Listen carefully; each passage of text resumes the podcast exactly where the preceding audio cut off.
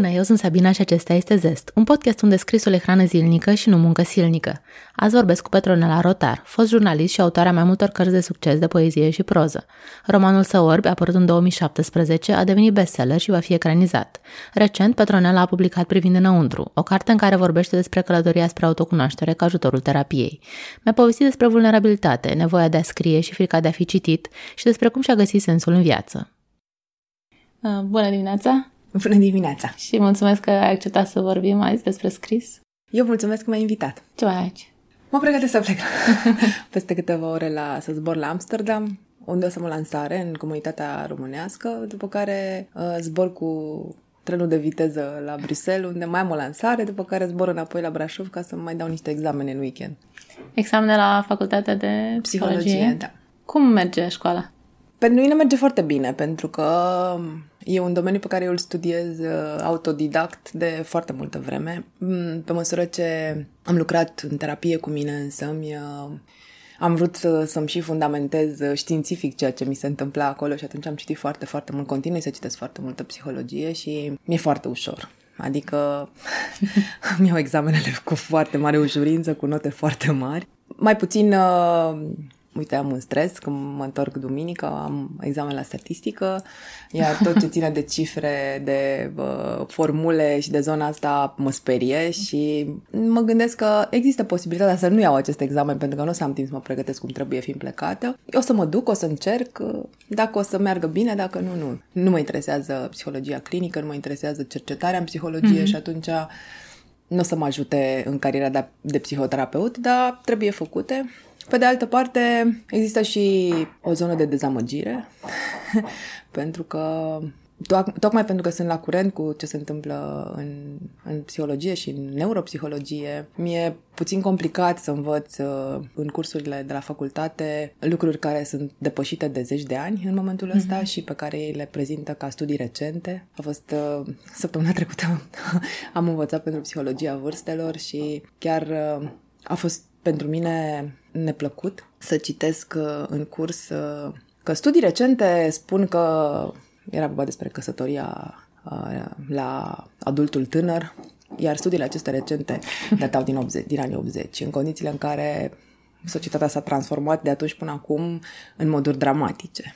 Iarăși, uh, anul trecut, uh, Organizația Mondială a Sănătății a redefinit uh, vârstele omului, tocmai pentru că speranța de viață a crescut foarte mult și astea sunt niște informații foarte importante care țin de psihologia vârstelor, care nu apăreau absolut nicăieri în curs. Și atunci sunt într-o mică disonanță cognitivă uneori când ajung și trebuie să scriu niște lucruri la examene despre care știu că sunt ori depășite, ori între timp studii recente au arătat că nu e chiar în regulă ce făceau în urmă cu 30 mm-hmm. de ani. Nu.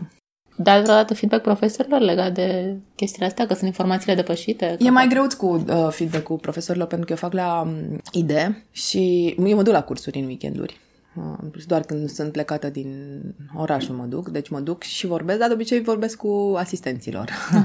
care în mod foarte ironic, zic eu, față de ce se întâmplă în cursuri și în, uh, uh, sunt chiar pregătiți, adică cu ei ai ce discuta și oamenii sunt pasionați, cunosc toate lucrurile astea, dar ei nu pot interveni pe cursurile uh-huh. profesorului. Poate când ajung ei profesori să mai schimbă. Să sperăm. Apropo de facultatea pe care o faci uh, și de formarea pe care o faci, că vrei să fii psihoterapeut. Da. Am citit în ultima ta carte, privind înăuntru, am avut senzația că ai avut o misiune sau că ai o misiune să le spui oamenilor cât de bună e terapia și să-i convingi să meargă la terapie cumva. Mai degrabă și un lucru pe care mi-a spus ieri cineva care tocmai terminase de citit cartea și mi-a, mi primesc foarte multe mesaje și îmi spunea ceva de genul că uh, simte că cumva misiunea mea e nu să-i trimită pe oameni sau să le spună cât de bună e terapia, ci să-i ajute pe cei care deja sunt pe drumul ăsta sau își doresc și nu au curajul să o facă. Deci când, când m-am apucat să scriu privind înăuntru, m-am gândit așa că este singurul moment în care pot scrie cartea asta din perspectiva clientului. Pentru că odată intrată în formare ca psihoterapeut, nu o să mai pot să mai fiu niciodată doar client. Adică nu poți da andu la, la lucrurile pe care le înveți și le faci. Ori în, noi în formare începem deja să lucrăm pe colegii noștri, cu colegii noștri ca psihoterapeuți. Și am, mi-am dorit să scriu cartea asta gândindu-mă la toate mâinile care mi-au fost mie întinse pe drumul ăsta, care este, ce puțin în cazul meu, sper că există oameni cu o istorie personală mai puțin uh, complicată și zbuciumată, cărora nu le e atât de greu cum mi-a fost mie. În ambele cazuri e greu să te întorci acolo unde doare și să vindeci și să cureți. Și gândindu-mă la oamenii care m-au ajutat pe mine în diverse feluri și la cărțile care m-au ajutat pe mine și care mi-au dat curaj să merg mai departe și să ajung în punctul ăsta fain în viața mea, dintr-un punct foarte negru, m-am gândit că poate au nevoie și că poate fi o, un soi de ghid, un soi de călăuză care să le dea speranță că e ok dacă doare, e ok dacă recazi, e ok dacă ți se pare că te duci în van și că nu se vede nimic, pentru că toate astea sunt absolut naturale într-un proces uh, de vindecare. Cumva asta a fost, uh, a, a fost motivația în momentul în care am scris cartea asta.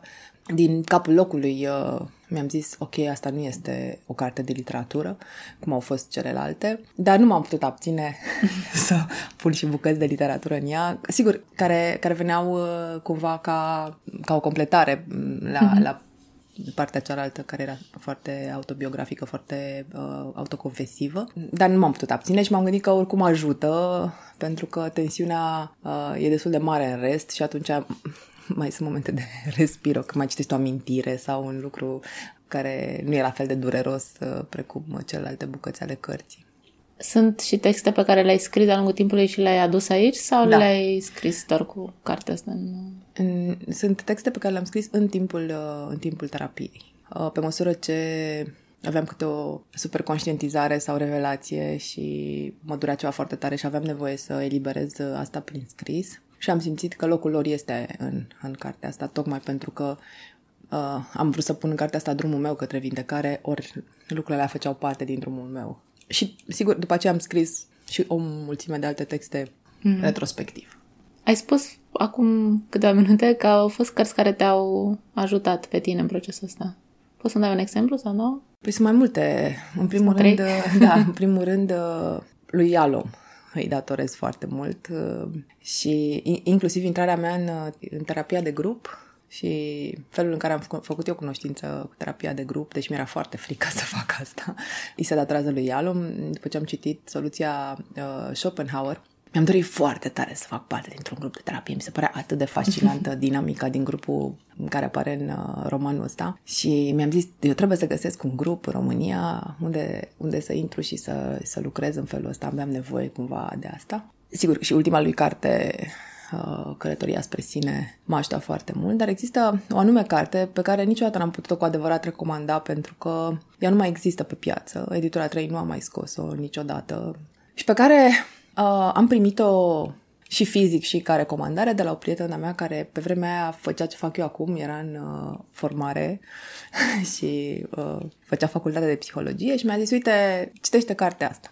Cartea asta se numește Când mâncarea ține loc de dragoste, uh, scrisă de uh, Jeanine Roth, care este o psihologă americană mm, care vine tot din zona asta de întâi de vindecare mm-hmm. pe sine, după care a început să lucreze cu oameni. Și eu mi-am zis, frate, dar ce carte îmi dai tu mie? Adică eu n-am avut în viața aproape cu greutatea sau cu mâncarea, n-am mâncat compulsiv, am o relație sănătoasă, zic eu, cu, cu alimentația. Ce de ce mi-ai dat să citesc mie când mâncarea ține loc de dragoste? Și a zis, păi lasă, vezi tu, tu citești acolo și vezi că, de fapt, mâncarea din uh, cartea asta poate fi înlocuită cu orice alt tip de comportament pe care îl folosești uh, ca panaceu. Și am început destul de sceptică uh, cartea asta. Și mi-aduc aminte că după ce am terminat-o, a fost prima dată când am putut să mă uit citind despre experiența al, altcuiva dintr-o țară complet străină, cu un background complet uh, diferit, cu cultură complet diferită. Adică nu m-aș fi gândit niciodată că mă pot regăsi în cartea unei americance care vorbește despre problemele ei cu slăbitul. niciodată. Însă felul în care desfăcea mecanismele din spate și felul în care se uita la lipsa de iubire de sine și la cea mai mare spaimă din viața ei și durere, aceea de a nu fi, de a nu merita să fi iubit, m-a izbit atât de tare când am înțeles că toate durerile pe care mi le construisem eu erau cumva deasupra ca să, să, nu, să nu mă lase să mă uit la durerea asta care este insuportabilă. Să simți că nu meriți să fii iubit, începând cu proprii părinți până la ceilalți oameni în viața ta. Și m-a dărâmat atât de tare că am plâns vreo două zile și am zăgut în pat. Și mi-aduc aminte că nu reușeam să conving pe nimeni, pentru că eram atât de tristă după ce am citit cartea asta. și oamenii, oamenii mă întrebau ce am și de ce, ce, ce mi s-a întâmplat și nu reușeam să îi conving că nu mi s-a întâmplat nimic, adică nu, e, nu era nicio noutate uh, dramatică în viața mea, doar noutatea de a fi dat pentru prima dată, în mod conștient, uh, ochi în ochi cu ceva ce ascundeam de mine de 30 și mulți de ani. Cartea asta nu este o carte teoretică, nu e o carte... Femeia asta vorbește despre sine. Și atunci mi-am dat seama cât de important este să vorbești cu onestitate despre tine, în așa fel încât oamenii, dacă au de găsit și de regăsit lucruri care sunt despre ei, să le poate găsi în felul ăla, pentru că altfel e plină piața de cărți pline de teorii. Te- teoria e foarte ușor de fentat. Dar mintea are capacitatea să șteargă repede informația pe care o primește în mod rațional. Și e foarte important uh, să, să fie atins emoțional. Și atunci ăsta a fost cumva unul dintre motivele pentru care am vrut să scriu privind înăuntru și pe care l-am scris plângând, adică eu încă am această vulnerabilitate cumva încă foarte uh, acutizată. În, încă sunt foarte vulnerabile la toate lucrurile astea și e fain că e așa, adică mă bucur. E mm. o e o putere să, să poți să, să-ți lași emoționalul deschis uh, către vulnerabilitate. Dar am scris-o plângând și cred că lucrul ăsta se simte pentru că feedback-urile pe care le primesc sunt că sunt, sunt foarte faine și oameni foarte atinși. Și atinși de lucrurile pe care le-au sădit în ei, nu de... Cred că n-am primit niciun singur mesaj. Cred că, o, ba da, o singură dată și mi s-a părut așa super funny, pentru că era, era un psiholog care mi-a scris și mi s-a părut funny că ce a simțit să-mi spun a fost uh, un mesaj combinat de compasiune, milă și a, asta n-ar trebui să vină din partea unui psiholog niciodată și mi s-a părut un pic uh, haios așa. Noi în psihodramă folosim o tehnică care se numește tehnica oglinzii și care este una dintre cele mai eficace tehnici uh, și anume când facem oglinzi oamenilor, uh, de a le oglindi practic uh, fie momentul de uh, ăla, fie niște lucruri pe care le fac, le spun și cumva asta am vrut să fie cartea asta, să aibă rol de oglindă pentru oameni. Crezi că scrisul poate fi, când scrii pentru un public, crezi că poate fi echivalat cu o terapie de grup, într-un fel? Cred că are o componentă. Faptul că onestitatea emoțională și asumarea vulnerabilității trezesc în ceilalți oameni un sentiment foarte important. Și anume că nu sunt singuri. Fiindcă ce se întâmplă în uh, toată lupta asta pe care o ducem interioară în fiecare zi, fiecare dintre noi, fie că ne place să recunoaștem sau nu, este că ne simțim foarte singuri și foarte izolați în, uh, în depresia noastră, în anxietatea noastră, în lupta cu diverse dependențe, în, lipsa cu, în lupta cu tot felul de frici, de fobii, de... Toată lumea se luptă cu ceva. Și cu cât lupta aia e mai puternică, cu atât te simți mai izolat și ai senzația de, de însingurare și de doar mie mi se întâmplă lucrul ăsta, cu siguranță nimeni altcineva nu experimentează atâta rușine, atâta spaimă, atâta durere. Și în momentul în care cineva vine și vorbește despre lucrul ăsta pe care toată lumea le ascunde, există acest efect care se întâmplă întotdeauna în terapia de grup și anume faptul că nu te mai simți singur. Și în momentul în care vezi că mai sunt și alți oameni care simt aceleași lucruri și mai mult decât atât au reușit să le depășească într-un fel sau altul. E ca și cum uh, primești o, un braț salvator care te poate, de care poți să te prinzi și cumva să te, să, după aceea să reușești singur să, să ieși de acolo. Deci, da, din punctul ăsta de vedere, are această componentă foarte importantă și și pe cea a oglinzii de care spun, pentru că ce se întâmplă într-un grup de terapie este asta. Oamenii vorbesc despre sine, și verbalizează tot felul de lucruri care sunt foarte personale și te trezești că de fapt vorbesc despre tine și lucruri pe care poate tu n-ai putut să le vezi sau să vorbești despre ele, vin pe tine cu o mare, mare putere. Și îți dau și ție curajul să te exprimi, probabil. Să te exprimi și să te uiți acolo. Că, mm. de fapt, primul pas cel mai important este să te uiți acolo. E... Și e și locul în care oamenii de obicei cam fug din terapie în momentul în care dai ochii cu tine, cel adevărat, la de care ai fugit uh, toată viața, lucrurile se complică la tine în cap. Pentru că, de principiu, ce facem noi când trăim așa pe repede înainte și fără foarte multă conștiință de sine și fără foarte multă uh, despicare și analiză, este că ne creăm niște iluzii, niște... avem un, un narativ despre cine suntem noi, care e foarte blând Și poate lucruri pe care nu le suportăm la alții și indezirabile la oamenii din jurul nostru, le regăsim și la noi, dar noi întotdeauna avem justificări. Și dacă am făcut ceva ce nu suportăm la altul, noi avem motive pentru care le-am făcut, nu suntem așa. Ce se întâmplă în terapie la un moment dat este că ajungi la tine cel de care ai fugit toată viața. Și atunci există un fenomen pe care l-am tot citit la oameni uh, care au trecut prin procesul ăsta de, de destructurare a sinelui. Te trezești bucăți pe covor și în momentul ăla ai două opțiuni. Uh, fie să-ți asumi că te-ai cam mințit toată viața și să te uiți pe bune la tine și să vezi ce faci mai departe, fie să fugi pentru că e foarte greu să accepti că te-ai mințit toată viața, că nu ești așa cum ți-ai vândut ție și celorlalți, deși ceilalți de obicei văd la noi lucrurile pe care noi nu vrem, noi ne orbim la ele, comportamentele noastre, felul în care suntem, le arată celorlalți cine suntem cu adevărat, întotdeauna, adică e foarte interesant că, dar nu o să vină să ne spună niciodată, pentru că ne iubesc, nu? Și atunci, de obicei, oamenii fug. Ăla e punctul în care cumva se dărâmă eșafodajul pe care ne-am construit până în momentul la existența. O parte dintre oameni aleg să nu, să, nu, să nu facă această destructurare și după aceea punere la loc într-un mod mai sănătos, ci să fugă și să se întoarcă la narativul pe care îl aveau înainte, să zică, ok, terapia nu-i de mine. Cam asta e. Uh, ai spus că ai scris cartea plângând de multe ori. E scrisul un proces dureros sau ce simți atunci când scrii? Acum, dacă stau să mă gândesc la toate cărțile mele, nu știu dacă am scris-o pe vreuna neplângând, nu cred. Uh, pentru că, na, când mă gândesc la, na, am două cărți de poezie, poezia este pentru, pentru mine un gen foarte personal, foarte autoconfesiv, foarte biografic, foarte intim și pentru mine cele două cărți de poezie pe care le-am publicat sunt ca niște borne în parcursul meu. Și mi se pare așa, când mă întorc la ele întâmplător, nu știu, îmi dau seama că e atâta durere acolo și că, de fapt, ele sunt ca niște răni. Și sigur că le-am, o parte dintre lucrurile de acolo, din poeme, au fost scrise plângând. Pentru mine, scrisul este așa. Și când scriu ficțiune, întotdeauna o scot din cotloane din astea foarte intime ale existenței mele și ființei mele și tot sfârșesc prin uh, a fi foarte emoțională. Așa e pentru mine. Cred că sunt oameni care pot să scrie mai detașați. Nu, nu e cazul meu. Știu că ai spus că ai început să scrie de foarte mică și că a fost o nevoie. Mă gândesc că poate s-ar întreba cineva care nu scrie sau nu e obișnuit cu procesul ăsta, de ce continui să faci ceva care îți provoacă, nu știu dacă e disconfort, care îți provoacă o durere, care îți face să plângi, de ce să treci în procesul ăsta tot timpul? Păi, nu, în primul rând, nu scriu tot timpul plângând.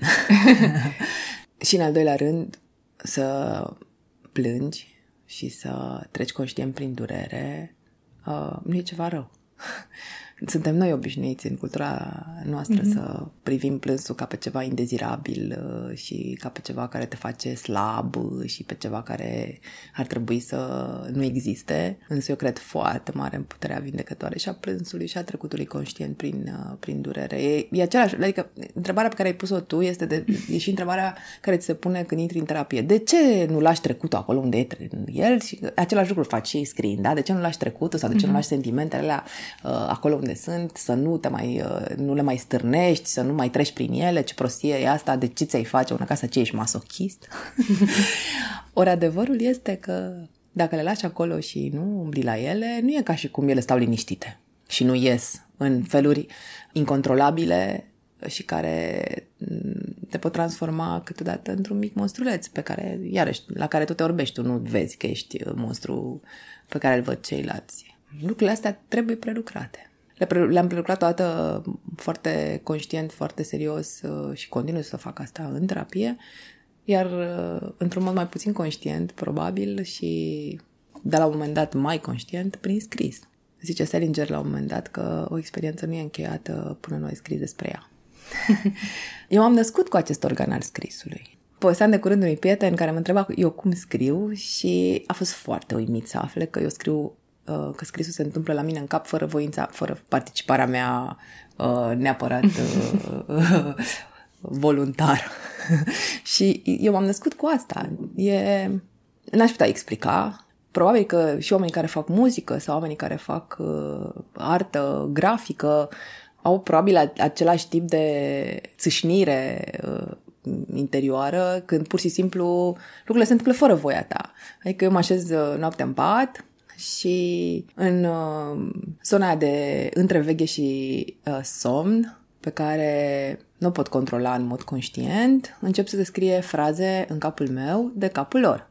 Iar eu asist cumva ca un spectator la treaba asta și ele se înșiruiesc și un lucru teribil care se întâmplă pentru cineva care uită destul de ușor este că a doua zi dimineața, dacă mă așez, ele țâșnesc uh, din capul meu și se așează în foaia de Word ca și cum uh, atunci, adică nu uit nimic din uh, lucrurile care se scriu singure la mine în cap. Iar asta nu e ceva ce am provocat eu, m-am mm. născut cu lucrul ăsta și este una dintre uh, cele mai mari bucurii ale vieții mele. Când am perioade, și am perioade, în care lucrurile sunt foarte aglomerate în viața mea și mintea mea ocupată cu foarte multe informații, întâmplări din astea la limită și unde, unde e nevoie de participarea mea foarte activă, scrisul dispare din cap. Eu, eu aveam o glumă și spuneam că am o mânuță care scrie în capul meu și mânuța aia se oprește în momentele alea. Și eu intru în panică.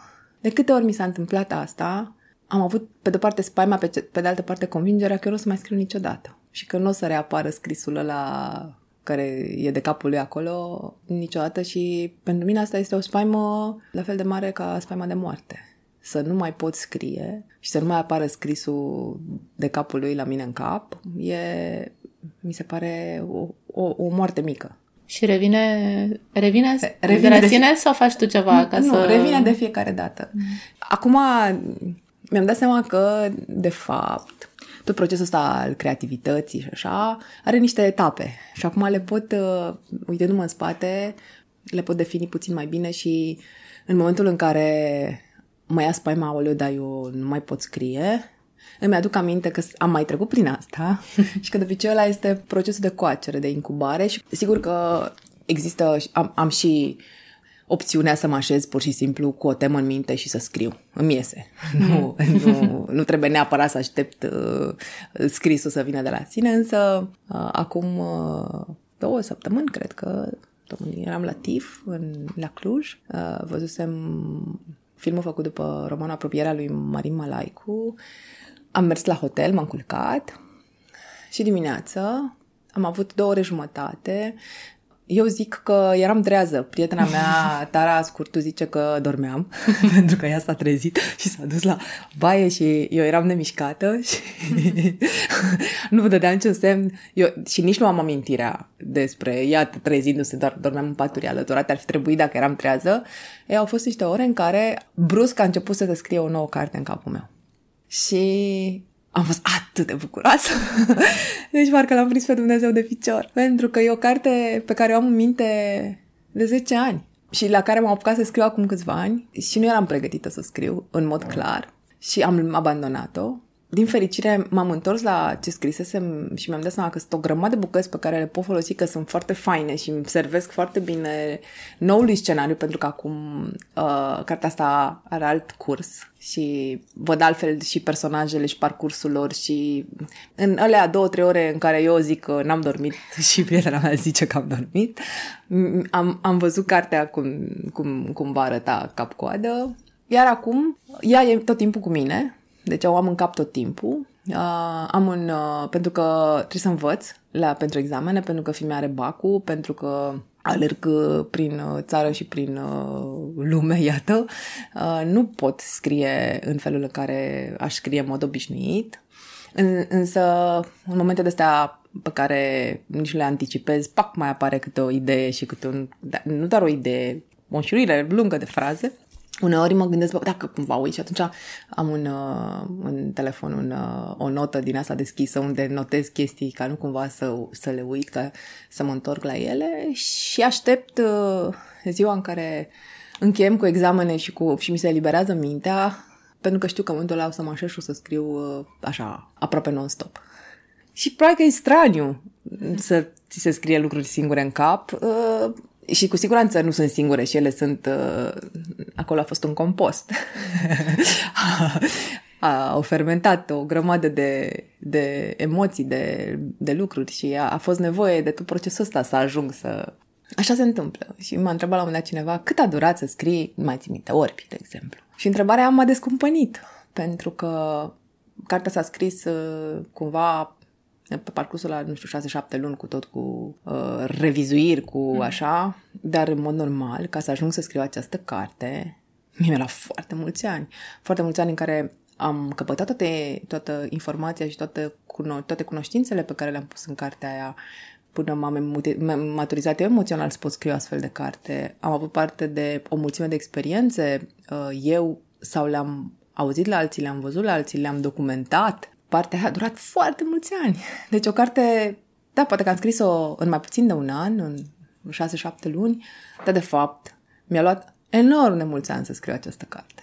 Mm-hmm. și așa e cu, cu tot ce am scris vreodată. Nu te așezi pur și simplu și te pus să scrii pe un subiect despre care habar n-ai și să-ți iasă și bine și după aia să, să mai și uh, să mai, să mai aibă și impact puternic în oameni. Nu există așa ceva. Adică nu cred că există. Mm-hmm. Am mai auzit de scritori care spun că trăiesc o idee mulți ani până ajunge, ajung să știe cum să o scrie. Și probabil și faptul că ai că știi asta și că ai și procesul scrisului te ajută să o lași acolo, să se, să se sedimenteze până devine ceva... Păi nu, că n-ai de unde să o apuci dacă nu e coaptă. Vrei și cum s-a întâmplat cu, cu cartea asta pe care o scriu acum. Ea a încercat să se mai scrie odată pentru că nevoia de a o scrie a fost acolo, dar n-am, n-am găsit uh, uh, mijloacele și țesătura potrivită și atunci a, a mai stat niște ani. și acum, acum, de exemplu, știu că pot să o scriu. Sper că ți-a plăcut discuția până acum. Cifrele arată că mulți ascultători pun pauză după 20 și ceva de minute. Calculele personale arată că o bormașină face zgomot aproximativ în fiecare clădire din București în fiecare zi. Așa că scuze pentru cele câteva zgomote nedorite de pe fundal și dacă pui pauză, nu uita să te întorci să asculti și restul interviului. Și acum înapoi la Petronela.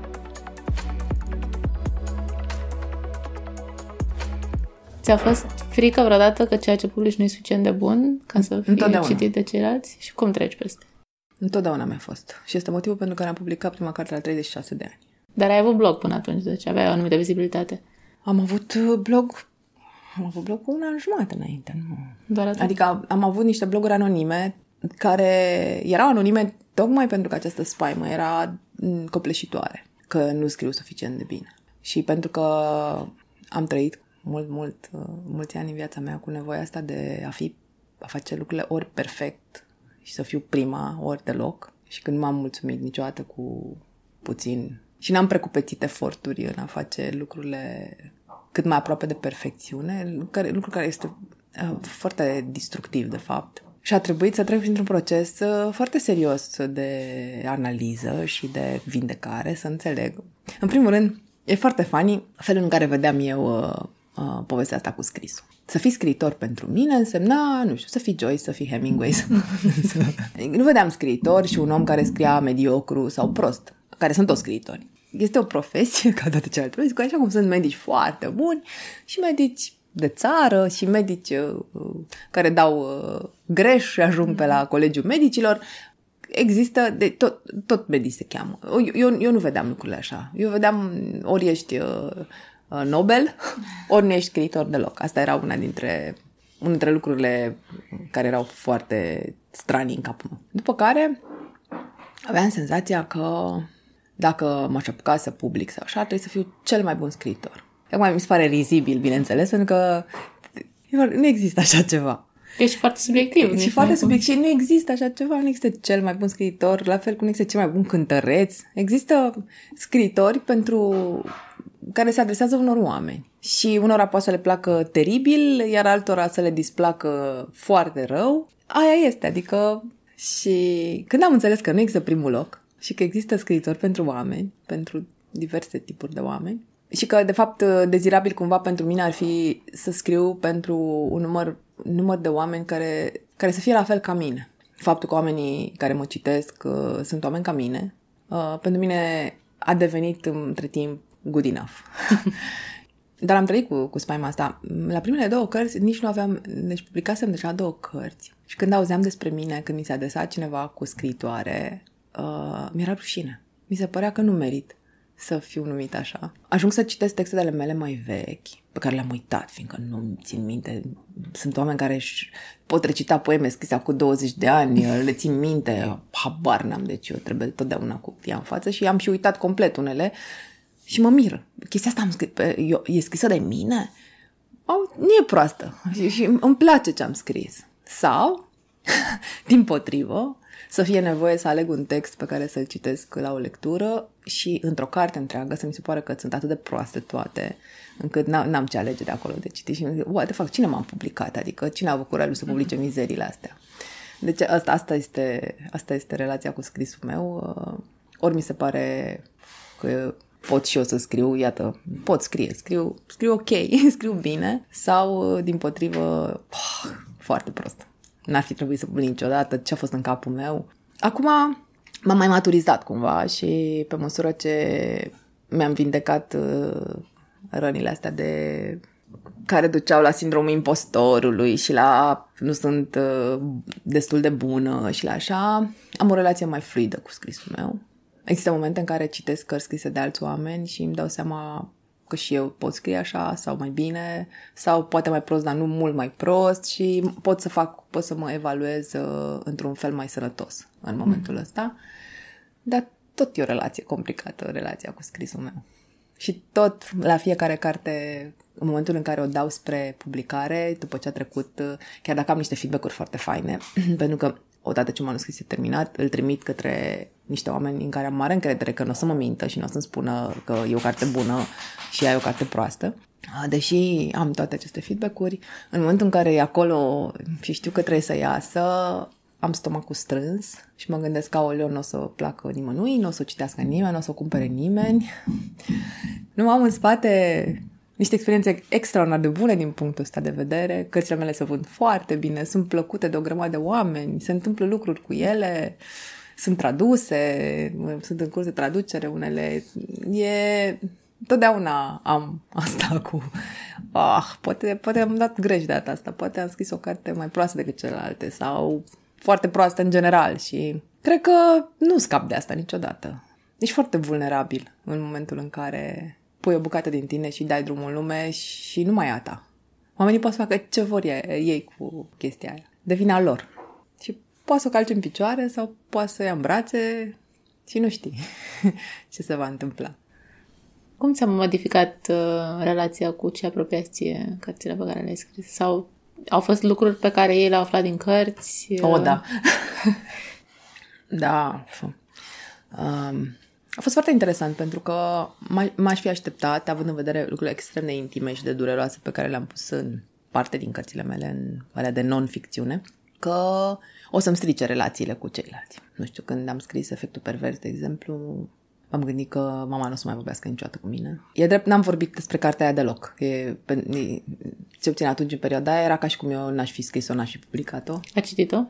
Da. Am aflat după aia în terapie, că am fost cu mama în terapie, că a citit-o și a plâns și a suferit. Însă, cred că cărțile mele au pregătit terenul pentru ca mama să poată avea curajul Uh, pentru că și la 40 de ani cea mai importantă relație tot aia cu mama rămâne. A, a, practic a luat, a, a pregătit terenul în așa fel încât mama să aibă curaj să mai ia de mână să zică ok, acum e timpul să vedem ce cu relația asta noastră și să mergem mm-hmm. împreună și să, și să o rezolvăm. Practic m-au ajutat foarte mult cărțile în sensul ăsta și tot mama este de vină, ca să zic așa, pentru faptul că la un moment dat am început să scriu foarte serios. Aveam o fantezie când eram mică, pentru că nu cunoșteam mama deloc, nu știam cine e. Și vedeam nu, cumva carcasa asta care umbla prin casă și care spunea lucruri uh, care trebuiau spuse și nu aveam acces deloc la lumea interioară și nu știam ce simte, ce visează, ce doare, ce iubește, cum e ea cu adevărat. Și aveam fantezia asta pentru că citeam foarte mult când eram mică și oamenii în cărțile pe care le citeam descopereau jurnale și pă, tot felul de scrisori uh, și așa din care aflau lucruri despre ceilalți. Și aveam și o fantezie asta că la un moment dat în beciuri sau în poduri, că noi aveam mai multe case, stau la țară și aveam, aveam, aveam un pod, de exemplu, deasupra unei case vechi care era exact ca în cărți. plin cu tot fel de cufere și de paie și mă duceam și căutam pe acolo printre lucruri foarte vechi, gândindu-mă, acum o să găsesc un jurnal de-al mamei uh, sau niște scrisori de când era tânără, unde își mărturisea nu știu ce amoruri sau habar n-am ce fantazam eu, în așa fel încât să am acces la, la ea, într-un fel sau altul. Și la un moment dat, după ce le-am avut pe fete, m-am gândit, băi, dar eu vreau să știe copiii mei cine am fost. Și chiar dacă am greșit față de ele și chiar dacă poate am avut momente care mi-a fost foarte greu și n-am fost emoțional disponibilă 100% acolo pentru că, nu știu, habar n-am, să mă poată iubi și să mă poată înțelege. De multe ori mă gândesc la cărțile mele fix așa, ca la, ca la o poartă spre mine pe care, pe care fetele mele când vor fi mult mai mari, mă gândesc că altfel se vor uita la lucrurile astea când poate nu o să mai fiu eu sau să aibă acces cu adevărat la mine. Să poată spune despre mama lor cu adevărat cum a fost, ce a simțit, ce și-a dorit, ce a durut-o, tot ce nu am avut, uh, ce n-am putut eu afla și ce n-am putut eu simți față de mama mea. Și din punctul ăsta de vedere, cred că le lasă o moștenire reală și că nu vor face parte din categoria de copii care nu, care și-ar dori să-și cunoască mamele și nu, nu au acces la ele fiindcă suntem foarte mulți ăștia care nu avem acces cu adevărat la cine sunt mamele noastre. Deci, uh, în ciuda așteptărilor mele de dezastru, cărțile mele m-au adus mai aproape de oamenii pe care, pe care îi iubesc. Mult, mult mai aproape. Și în același timp m-au adus aproape de o mulțime de alți oameni pe care nu-i cunosc. și e așa un sentiment uh, neașteptat și incredibil ăsta să te duci, uh, nu știu, într-un oraș în care poate n-ai fost niciodată și să vină să te strângă în brațe cu ochii plini de lacrimi și tremurând, oameni pe care nu i-ai întâlnit niciodată și care văd în tine un soi de pilon pentru viețile lor.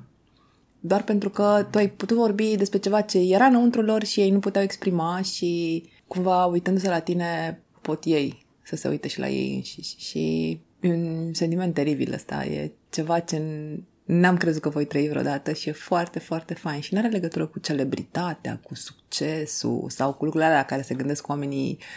Uh, nu, e vorba despre conexiune umană din aia reală și autentică și cumva scriind foarte într-o zonă de mare vulnerabilitate și despre lucrurile astea care nu se spun, dintr-un om care se simțea foarte singur, eu însă nevăzut, neiubit, doar pentru că am fost foarte deschisă și mi-am dat voie să fiu foarte vulnerabilă în scris, am, am ajuns să fiu un om care se simte foarte iubit și foarte văzut.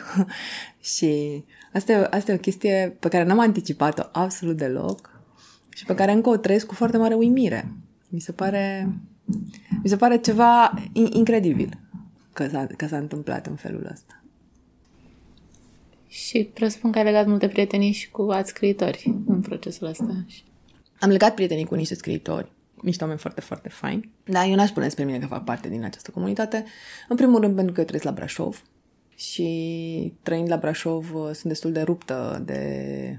Eu acolo trăiesc, îmi trăiesc viața mea, îmi scriu cărțile mele și nu fac parte din vreun cerc din ăsta literar sau așa cum se obișnuiește. Și, într-adevăr, cu unii dintre scriitorii contemporane am niște relații foarte faine, foarte reale, foarte autentice, iar cu alții nu am deloc și în același timp uh, știu că și vin, ajung la mine tot felul de lucruri uh, care nu sunt neapărat plăcute și din lumea asta și resimt cumva faptul că nu sunt foarte acceptată așa în toate, în toate cercurile și mi-e foarte clar din niște discuții pe care le-am auzit sau le-am citit că sunt o mulțime de oameni în uh, zona asta care n-au citit vreun rând din ce scriu eu și mă judecă după cum arăt sau după faptul că am lucrat în televiziune sau... Uh, și atunci mi-aș putea spune că sunt foarte bine integrată în uh, lumea literară, dar nici nu e ceva ce îmi lipsește. Adică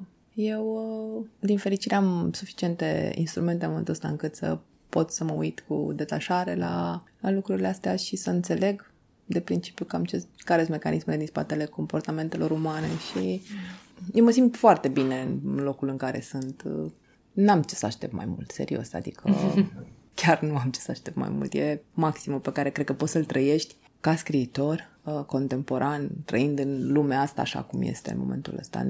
Și e ceva ce n-am anticipat niciodată. Și sunt super recunoscătoare pentru faptul că trăiesc asta în, în timpul vieții, pentru că eu aveam o fantezie despre cum o să tot ce scriu eu și nu public niciodată o să fie găsit după ce mor eu. În fantezia asta muream tânără oricum. foarte tânără și fetele mele sau whatever găseau ce scriu eu și eram publicată postum și eram așa un fel de Kennedy O'Toole.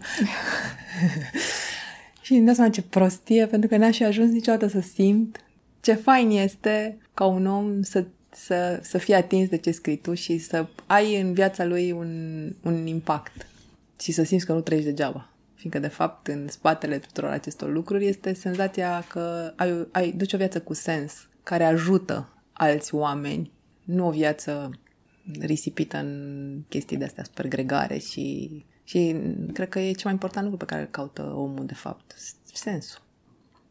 Și eu mi-am găsit sensul și continui să-l exploatez și asta mi se pare fabulos. Mi-ai spus că visai de când erai mică să publici o carte și ai făcut asta, evident. Ai vreun alt vis acum? Păi am mai multe. am mai multe. Uh, de exemplu, povestea asta cu, cu psihoterapia. Eu visez foarte tare, dar sigur e un complet utopic, dar visez o lume în care oamenii să aibă curaj să fie vulnerabili și să fie onești emoțional unii cu ceilalți și să să, să, să-și dea voie să se conecteze unii la alții. Și mi-e foarte clar că lucrul ăsta nu se întâmplă decât cu educație. E nevoie de educație și e nevoie de de legi în sensul ăsta, de introdus în școli uh, educație emoțională de mici. Sunt tot felul și unul dintre visurile mele e, în momentul ăsta este să contribui în vreun fel la treaba asta. Și e motivul pentru care fac școlile astea și vreau să mă fac uh, psihoterapeut, în primul rând ca să am căderea să pot interveni cu puțina putere pe care o am eu și puțina influență pe care o am eu în uh, lumea asta și în țara asta. Și pe de altă parte, ca să popularizez din perspectiva psihoterapeutului, bucuria asta a vindecării.